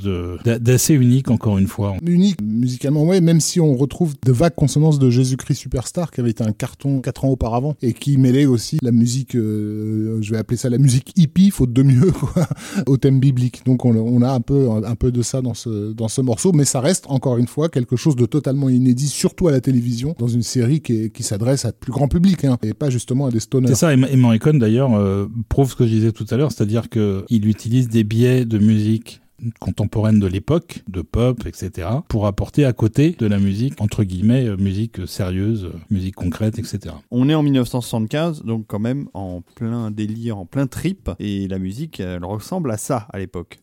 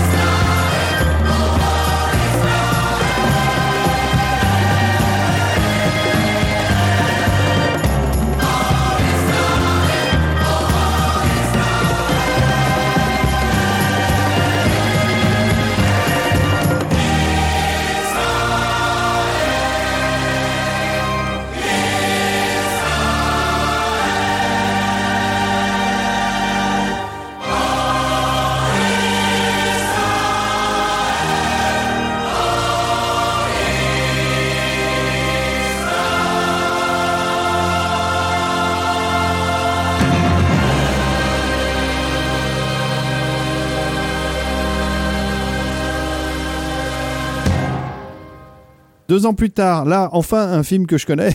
c'est Tintin. ça, c'est incroyable. C'est Les Dents de la Mer. C'est ça, euh, ça s'appelle Orca, euh, qui est la version euh, italienne des Dents de la Mer. Et donc, euh, il- les Américains ont eu Spielberg et Williams, et là, ils ont quand même Ennio Morricone. En fait, c'était une production d'Ino De Laurentiis qui a produit un nombre considérable de films euh, mis en musique par Morricone avant euh, et après. Et là, c'était c'était une coprode avec les États-Unis qui était un pompage clair et direct de Jaws après le, le carton que le film venait de faire. C'est-à-dire que Dino De Laurentiis a vu le film le soir même, il a appelé son scénariste en disant je veux que tu me trouves un autre poisson plus dangereux que le, le, le grand blanc. Parce qu'il faut qu'on fasse un film dessus? Ouais, et ben, les orques. les orques. Et donc euh, bah, ils sont partis de la spécificité que l'orque est un poisson qui euh, n'est pas un poisson déjà qui est le, le seul animal qui est capable de tuer par vengeance le personnage euh, interprété par Richard Harris essaie de capturer une femelle et la tue dans le dans le procédé tout en la faisant euh, accoucher de manière prématurée d'un bébé qui est jeté mort à la baille. Et le père est là il assiste à ça et il va pour, poursuivre le, le personnage de Richard Harris pendant tout le film pour obtenir sa vengeance Donc c'est un film de Michael Anderson qui était bien occupé dans les 70s. hein, euh, Enfin, il avait commencé Ah, dans c'est les pas un années réalisateur 60. italien. Non, il venait de sortir de l'âge de cristal, qui est voilà, que- que- Bien sympathique. qui est sympathique, mais mais c'est la même chose pour euh, pour Orca. hein. Évidemment, quand tu compares avec euh, Les Dents de la Mer, il n'y a pas à chercher, évidemment. Mais en tant que film d'exploitation, ça a de la gueule quand même. Enfin, je veux dire, c'est du scope, euh, bien filmé, correctement, en tout cas, avec des effets notamment mécaniques parfois impressionnants. Je pense à toute la scène qui a marqué les gamins où où l'orque défonce une maison sur pilotis. Là. oui et d'ailleurs les modèles d'orques euh, mécaniques Marche mieux que le Spielberg. que- mais que- marche voilà. mieux que le Spielberg et ont même été arrêtés alors qu'ils étaient emmenés sur le lieu de tournage par des militants Greenpeace qui croyaient que c'était des vrais orques.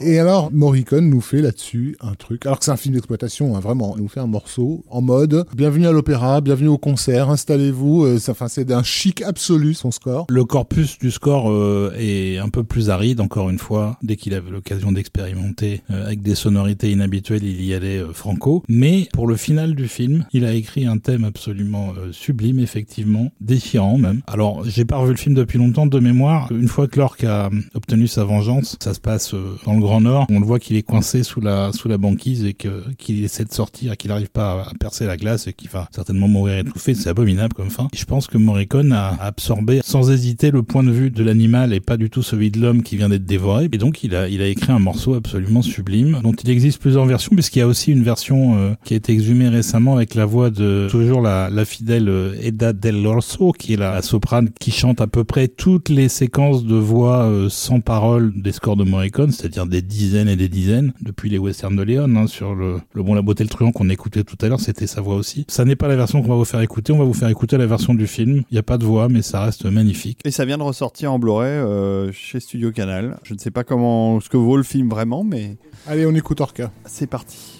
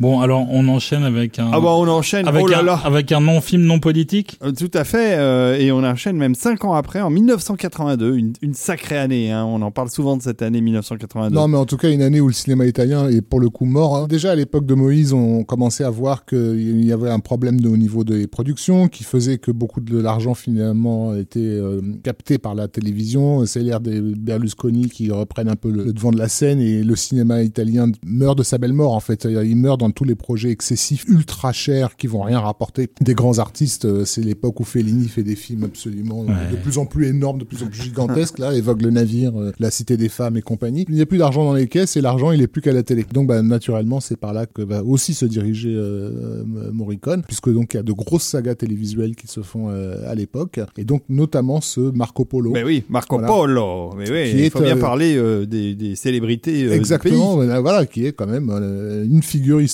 euh, majeure euh, pour pour les Italiens et, euh, et à qui euh, on n'a jamais vraiment consacré de film. euh, on juge à la hauteur de, de, de ses récits, de ses aventures. Bah celui-là, on l'a eu en France aussi. Hein. Ça a été une énorme promo euh, avant la diffusion en Bien France. C'est une très très Je grosse m'en série, souviens, je m'en souviens. euh, mini-série en quatre épisodes, je crois, réalisée par euh, Giuliano Montaldo, qui est un collaborateur régulier de Morricone avant et après. Ils ont fait beaucoup de films ensemble. Et pour paraphraser Christophe Lemaire, qui avait cette formule magnifique sur un autre réalisateur, plus zoomé qu'un porno thaïlandais.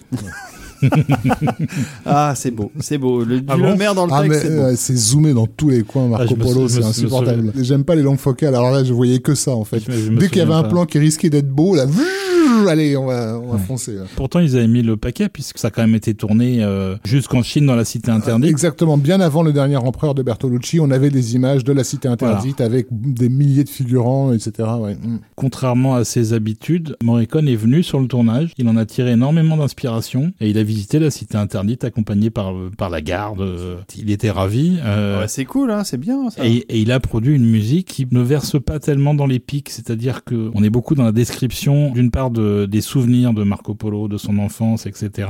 Marco Polo, qui est interprété par l'acteur fétiche de David Ogia, Oui, Ken Marshall de, de, de Kroll. Kroll, tout bah à oui, fait.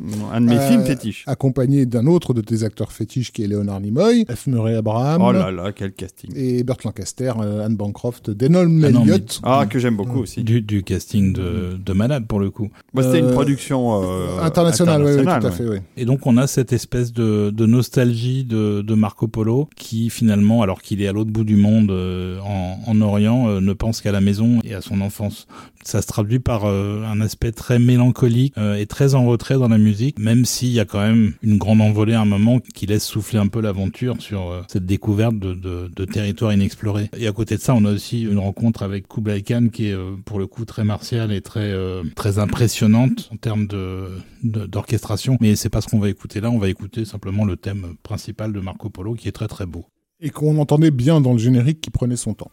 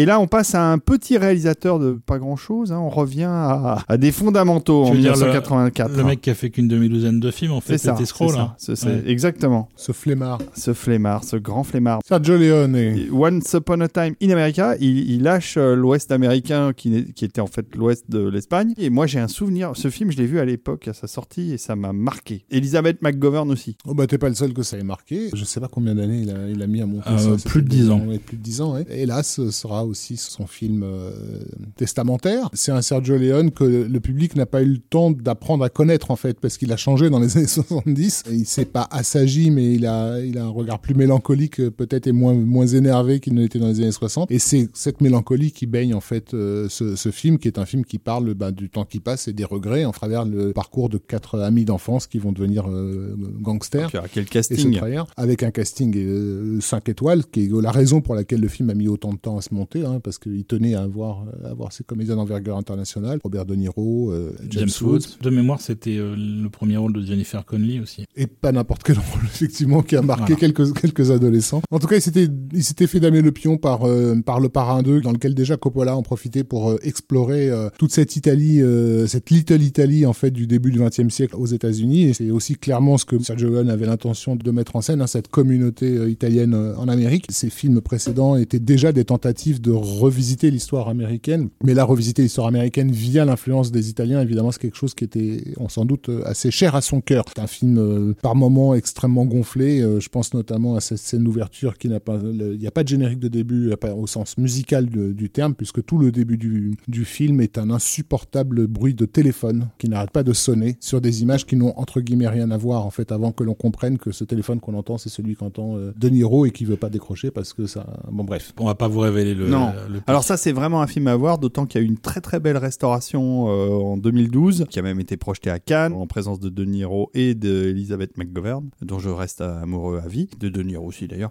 Et donc, euh, et voilà, c'est vraiment un film incroyable. C'est un des marqueurs du cinéma mondial. Une restauration qui était bien nécessaire parce que le film, quand il a été euh, diffusé en Europe, était simplement diffusé en deux parties parce qu'il est très long. Alors ça leur permettait de doubler le nombre d'entrées et les rentrées d'argent, mais au moins le film était diffusé euh, intact. Aux États-Unis, il a été euh, charcuté, coupé et surtout complètement désossé pour être remonté dans l'ordre chronologique, alors que toute la structure du film fonctionne sur les flashbacks. Et d'ailleurs, pour revenir à la musique, toute la musique est également conçue pour jouer sur une forme de dilatation temporelle qui est amenée par ce puzzle qui se reconstitue via les flashbacks tout au long du film et dont on a finalement la clé qu'elle a à la toute fin. Donc la version américaine, elle est juste regardable en fait. Mais le film était trop complexe, ça a été jugé trop complexe pour le- les spectateurs américains de l'époque. Donc il faut évidemment pas voir cette version-là. Replongeons dans la, dans la mélancolie avec un des morceaux les plus connus de Morricone.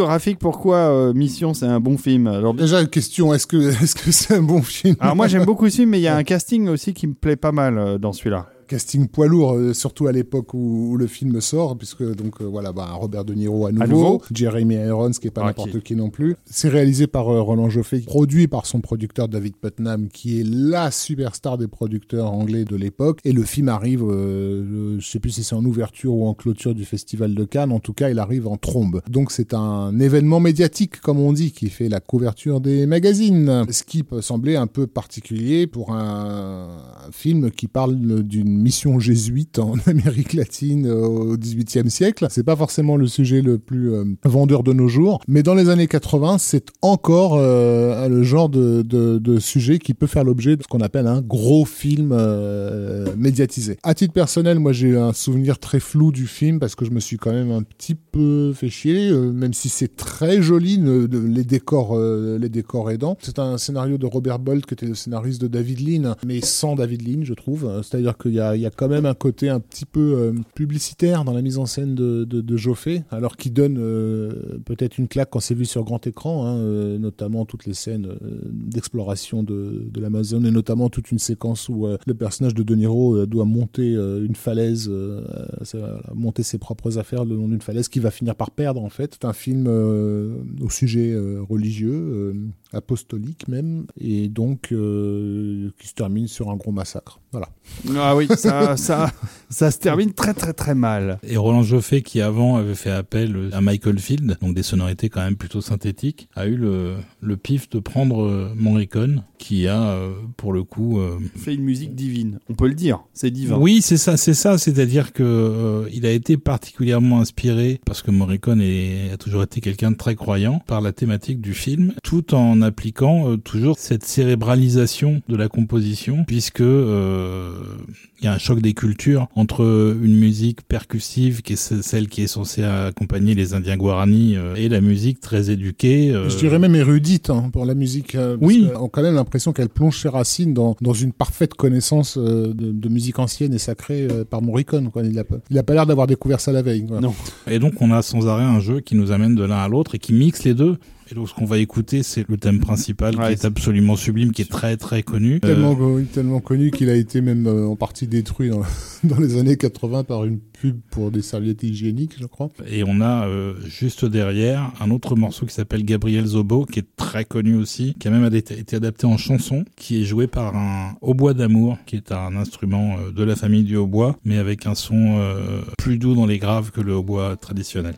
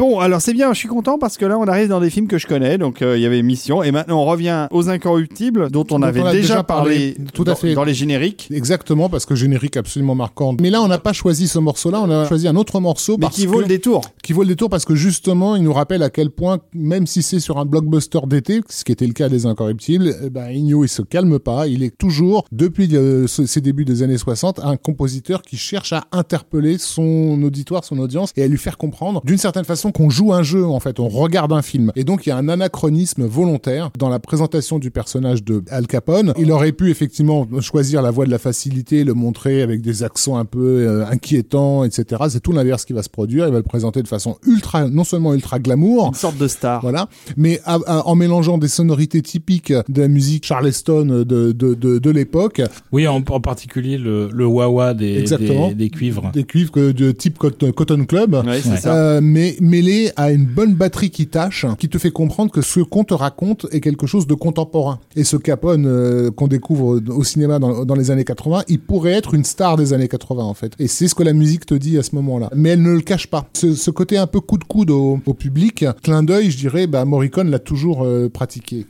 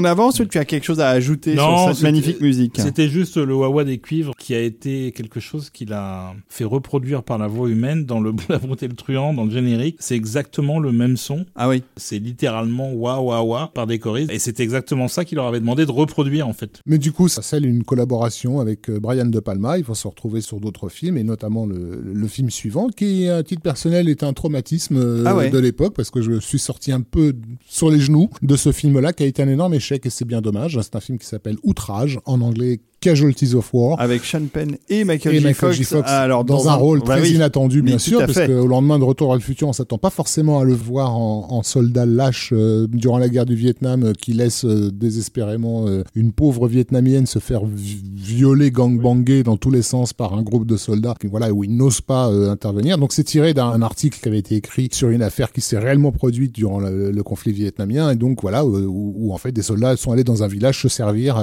et kidnapper une jeune fille qu'ils ont violée dans tous les sens avant de, de, l'assassiner et qui ont ensuite été dénoncés par un des leurs. Pour l'anecdote, sachez qu'il existe une suite à ce film réalisé par Elia Kazan qui s'appelle Les Visiteurs et qui est sorti dans les années 70 puisqu'en fait Les Visiteurs d'Elia Kazan racontent aux États-Unis comment euh, ce soldat va être visité par ceux qui l'a dénoncé sur cette histoire de, de viol. Moi j'ai découvert le Kazan après et je me suis dit mais attends mais c'est la suite de Outrage en fait. Voilà. voilà. qu'on peut ajouter aussi, c'est qu'on est à la fin donc des années 80 et que les années 80 ont été marquées par un certain nombre de films qui reviennent sur le Vietnam. Il y a eu le Kubrick, euh, euh, il y a eu Full Metal euh, Jacket, il y a eu Platoon d'Oliver. Stone. Ça n'a pas aidé au succès Voilà, du c'est film. ce qui ouais. explique peut-être le, le- le problème du film en Mais, termes ouais. de- d'appétence du public qui avait déjà eu sa bonne dose de films du Vietnam bien, bien choquants. Puis aussi, il faut le dire, aussi, le, le film, il, est agressif, très très agressif. La critique qui aurait pu et dû aider à un film comme ça, elle l'a complètement complètement lâché.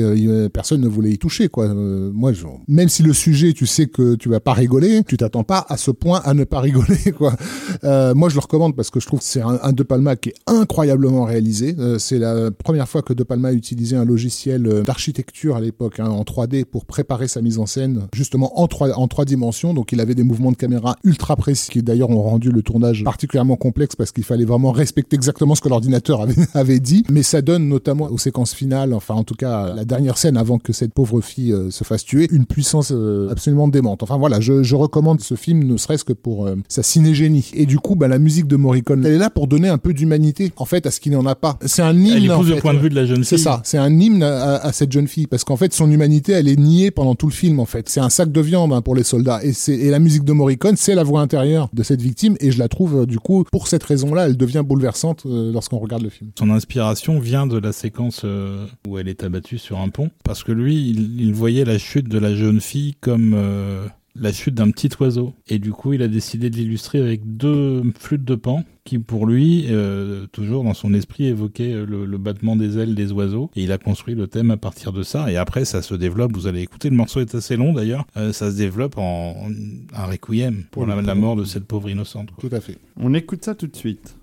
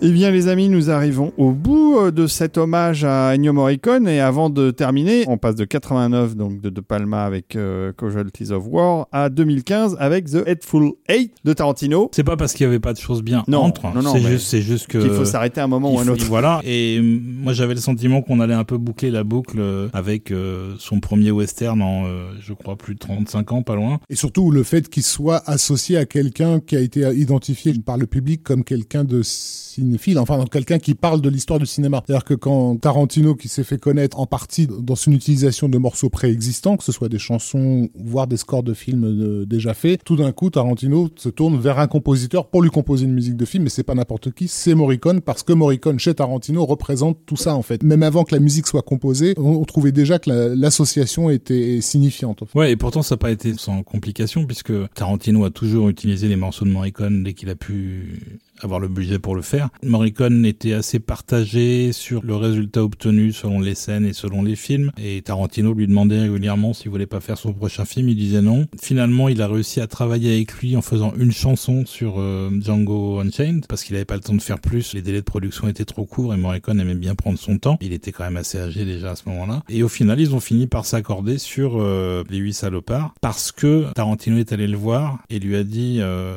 c'est un western mais c'en est pas vraiment Morricone a dit c'est vrai, c'est plus un film d'aventure historique qu'un western. Les, costumes c'est juste, ça fait partie du décorum. Et surtout, Tarantino lui a dit je veux le Morricone d'aujourd'hui et pas le Morricone des années 60. Euh, et c'est ça qui l'a convaincu, il a dit oui. Il a tout fait euh, sans voir une image du film, tout enregistré. Il a donné ça à Tarantino qui a monté ça dans le film euh, très proprement pour le coup, avec en plus trois morceaux non utilisés de The Thing que Morricone avait composé pour le film de Carpenter. Et le résultat est assez sensationnel. C'est son dernier grand score. C'est d'ailleurs son avant-dernier score pour le cinéma puisque il y aura juste derrière uniquement un film qui s'appelle La Correspondenza euh, pour euh, Giuseppe Tornatore et ce sera son dernier. Eh bien, on écoute ça tout de suite.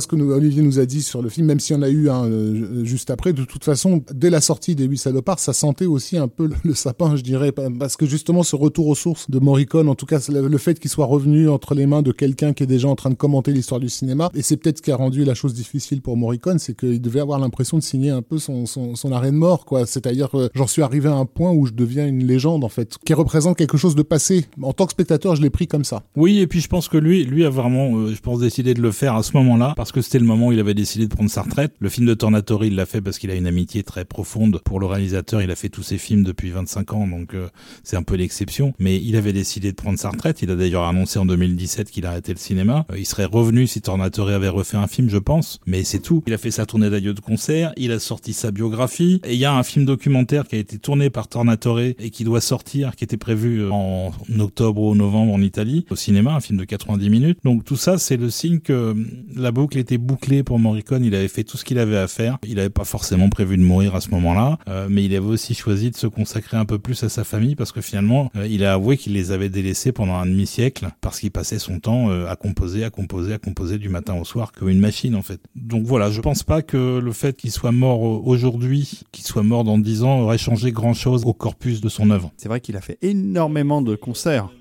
Il a fait énormément de concerts, oui, oui. euh, C'était le seul compositeur de musique de film qui était capable de remplir euh, Bercy, l'O2 Arena à Londres. C'est la superstar. Je veux dire, euh, même quand John Williams va nous quitter, j'espère que c'est pas pour tout de suite, il sera pas célébré au même niveau que Morricone l'a été. Ouais, et puis aussi parce que je pense que Morricone est un Européen, même si c'était un Italien, c'est- il était très proche de la France. C'est pas seulement ça, comme je suggérais en début de- de- d'émission, Morricone, on est vraiment encore dans la chanson pop, en fait. C'est une rapport- rockstar de la musique C'est de une rockstar. Son- Son rapport avec le. Les, les gens, le- les, les gens écoutent, euh, écoutent Harry Potter à cause d'Harry Potter, pas à cause de John Williams. Mais ils écoutent Morricone à cause de Morricone. Ils l'ont identifié comme euh, étant l'aute- l'auteur, chanteur, interprète de, de ces tubes. Et c'est d'ailleurs la raison pour laquelle on a choisi de terminer l'émission, de se quitter sur une chanson, pour rappeler à quel point le, le- le- toute la carrière de Morricone a été portée par ce rapport à l'industrie du disque, en fait, à l'industrie musicale. C'est une chanson qui s'est très très bien vendue à l'époque, euh, qui passait régulièrement sur les radios. Donc voilà, chantée par John Baez. Une, une vraie star euh, nous a quittés. Et on va terminer donc sur euh, cette chanson. Au risque de, de te déstabiliser, David, je te le rappelle parce que je crois que tu l'avais oublié. c'est mais- un film politique. Et en fait, il s'agit d'un film politique. Voilà, Ouais, ouais, je m'en serais un peu douté. Voilà. Mais la chanson de John Baez a été un tube à l'époque, hein, et c'est un truc qui passait très régulièrement à la radio, euh, 45 tours et, et tout le tout team. Donc ça rappelle aussi la place vraiment que Morricone a incarnée dans l'industrie de la musique euh, populaire en fait. Je me permets juste une toute petite parenthèse, il n'a pas été le seul. Euh, James Horner nous a fait le coup avec Titanic et a, a réussi ce, ce- ce même euh, tour de force de faire une musique de film extrêmement euh, populaire et une chanson euh, Sauf qui est que devenue Titanic, c'est Céline Dion.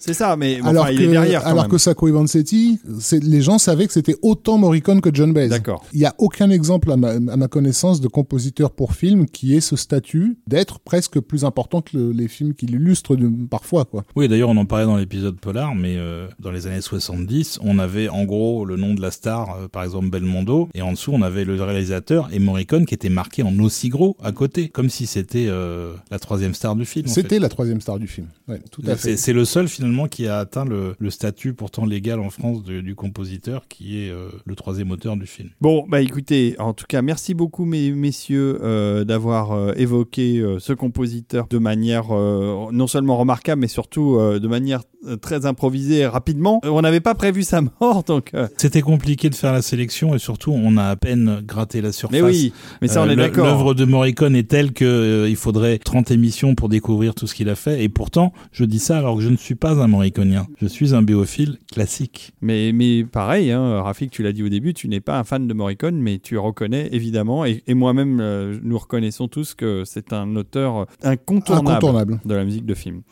On vous embrasse tous, les Merci amis. les tipeurs. Merci les tipeurs, merci nos auditeurs, merci Olivier, merci Rafik, et on se dit euh, à la prochaine fois très rapidement pour une nouvelle émission, un nouveau sujet euh, pour Total Tracks. Mais tout à fait. Allez, ciao Ciao Ciao. Ciao bello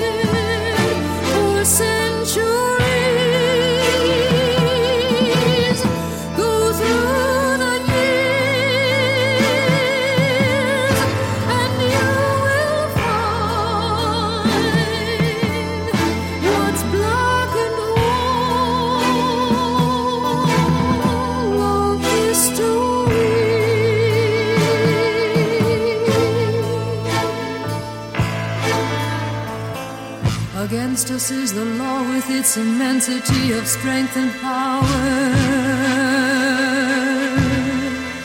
Against us is the law.